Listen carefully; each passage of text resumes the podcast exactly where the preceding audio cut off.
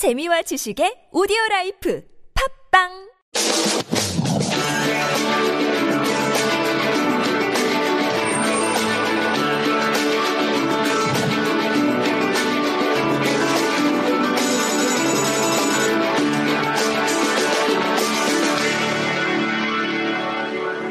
자, 22번째 양의 노트입니다. 오늘은 좋아함과 동시에 잘하는 일을 찾는 법이 라고 정해봤습니다. 제가 늘 강조하는 겁니다. 좋아하기만 해서도 그 일을 할 수가 없고, 잘하기만 해서도 재미가 없어서 그 일을 할 수가 없지 않습니까? 그래서 이왕이면 둘 다 만족시키는 일을 할 수 있으면 가장 좋을 것 같습니다. 어, 사람이 이 하는 활동은 세 가지로 크게 구분할 수 있다고 합니다. 그 삶을 위해서 인간은 세 가지 활동을 한다고 합니다. 첫 번째가 뭐겠습니까? 생존을 위한 활동입니다. 두 번째는 행복해지기 위한 활동을 한다고 합니다. 세 번째는 자아 실현을 위한 활동을 한다고 합니다. 그 생존을 위한 활동은 말 그대로 먹고 살기 위해서 하는 활동입니다. 돈을 벌어야 먹을 수 있으니까, 집을 얻을 수 있으니까. 그런 것들이 이제 생존을 위한 활동이고, 어, 행복을 위한 활동은 이런 겁니다. 그 일을 하면서, 어떤 일을 하면서 즐거우면 어떻습니까? 행복감을 느끼죠. 그게 이제 행복을 위한 활동입니다. 그래서 생존을 위한 활동에 활동을 통해서 이렇게 생존 문제가 해결이 되면 그 다음에 사람들은 뭘 찾습니까? 행복할 거리를 찾습니다. 여행도 가고 싶고 명품도 사고 싶고 그런 행복할 거리를 찾죠. 그러면 자아 실현은 뭐겠습니까? 행복한 활동과 자아 실현을 위한 활동이 어떻게 다르겠냐는 거죠. 자아 실현의 활동은 흔히 우리가 원하는 대로 내가 그 삶을 사는 걸 자아 실현이라고 우리가 늘 얘기하는데 어, 오늘 자아실현의 개념은 이렇게 이해를 하시면 좋겠습니다. 내 안에 있는 잠재력 있죠. 이 잠재력을 100%다 끄집어내서 내가 도저히 할 수 없을 것 같은 일을 현실로 만들어내는 것. 그게 자아실현입니다. 단순히 하고 있는 일을 즐겁게 하는 정도 수준이 아니라 내 안에 있는 잠재력을 다 끄집어내서 마음껏 발휘하는 단계까지 가는 거죠. 근데 단순히 발휘하는 게 아니고 발휘를 함으로 해서 다른 사람들도 나한테 도움을 받도록 하는 겁니다. 그게 자아실현의 단계인 겁니다. 그래서 인간은 이 세 가지 활동을 하게 되는데 생존이 해결되면 행복하려고 하고 행복이 해결되면 자아실현하려고 합니다. 손정희 회장이라고 아시죠, 여러분? 소프트뱅크에. 어, 이분이 일본에서 가장 자산 규모가 많은 분입니다. 어, 1957년생인데 제일 교포 3세입니다. 그 조센징 소리 들으면서 어릴 때는 굉장히 힘들게 살았는데 지금은 일본 제일의 사학가고 최고의 갑부고 포브스 선정 2011년도 포브스지 선정 일본 최고가 최고의 갑부가 됐습니다. 그리고 같은 해에 그 2011년도죠. 쓰나미가 일본에 들이닥쳤을 때 어, 우리 돈으로 1,300, 400억 정도의 기부금을 내놔서 굉장히 큰 화제가 됐던 인물입니다. 그리고 나머지 자기 임금도 다 사회를 위해서 공헌하겠다라고 선언했을 정도입니다. 그래서 굉장히 존경을 받고 유명한 인물인데 그 이분 일화를 잠깐 말씀드리면 제일교포 3세니까 조선진 소리 듣고 살았다고 했죠. 어릴 때는 초등학교 다닐 때는 무허가 판자촌에 살았다고 합니다. 그 돼지를 먹여서 먹고 살았는데 그 돼지 먹일 밥이 없어가지고 얻어서 동양을 해서 얻어서 돼지를 이렇게 키우면서 살았다고 합니다.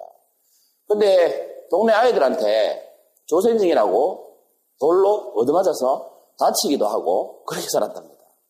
그리고 어, 자기가 중학교 이렇게 들어갈 때쯤엔 아버님이 또 쓰러져 버리셨어요. 그러니까 뭘 이렇게 제대로 할 수 있는 환경이 아니었죠. 그때 이 선생님이 추천해준 책이 한 권 있었습니다. 그 책 제목이 요마가 간다는 책입니다. 요마가 간다라는 책인데 그 책을 읽고 이 사람 인생이 완전히 달라졌습니다. 요마라는 사람에 비하면 나는 아무것도 아니다. 인종차별 따위에 몇 년에 해서 주눅들어 사는 내 모습은 정말 한심하기 짝이 없다. 라고 생각을 하게 된 거죠.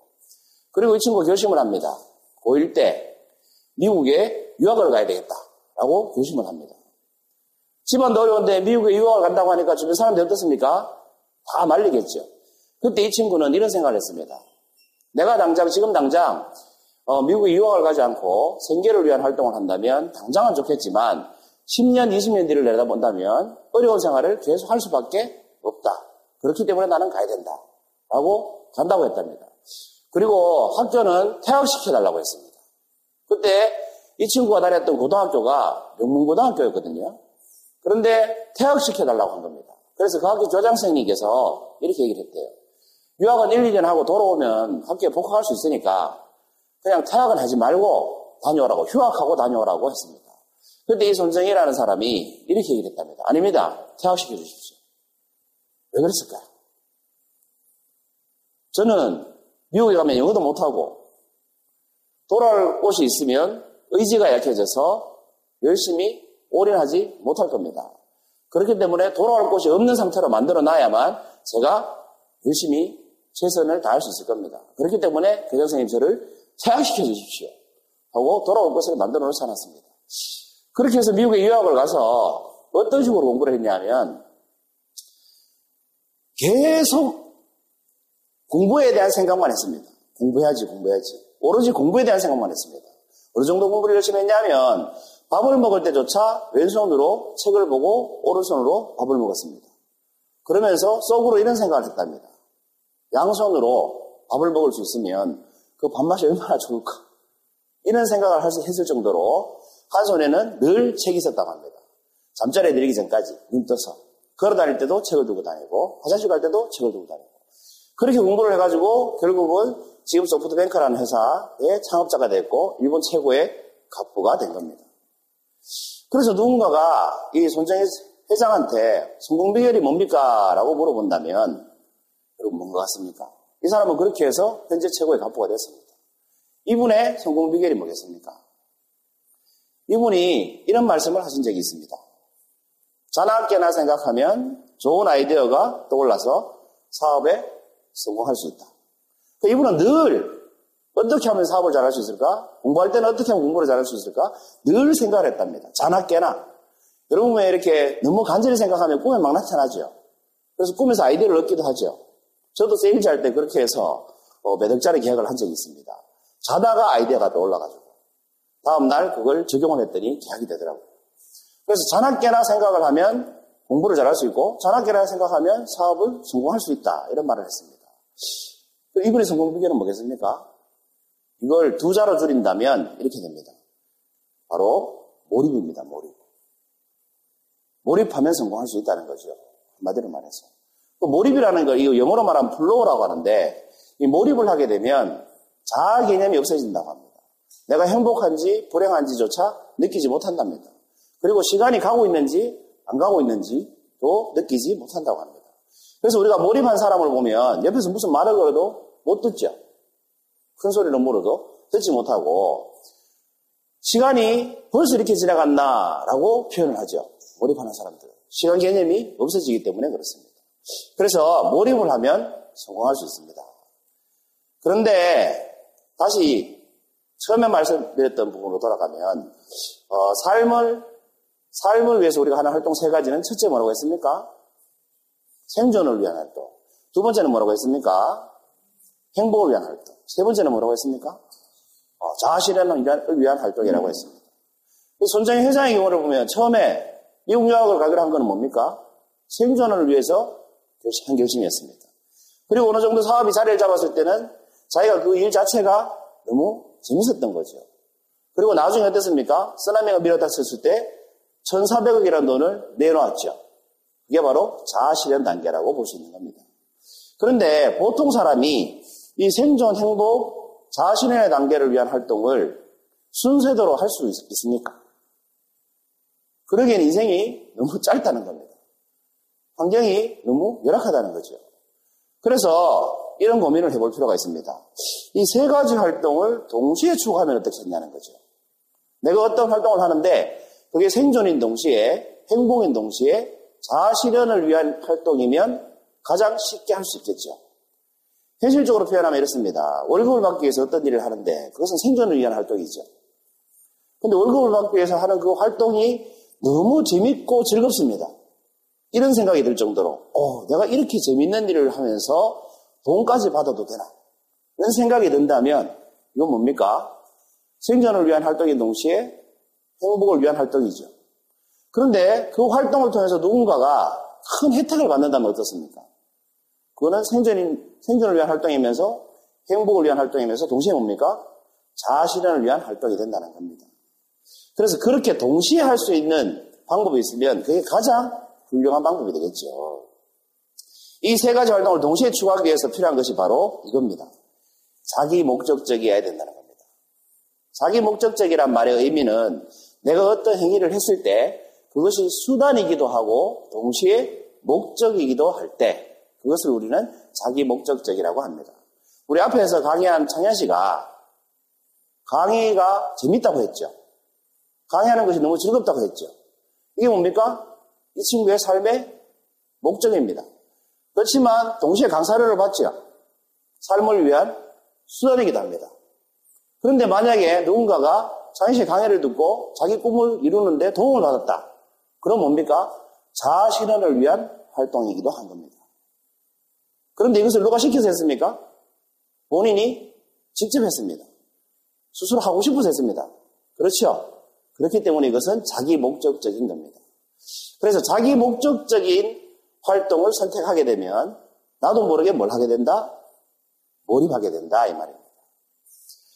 이 자기 목적적인 목적적이라는 말에 대해서 미아이 칙센트 미아이라는 사람이 있는데 이분은 어, 세계 최초로 몰입에 대해서 개념을 정의하신 분입니다. 이분이 이런 말씀을 하셨죠. 한번 읽어보실래요?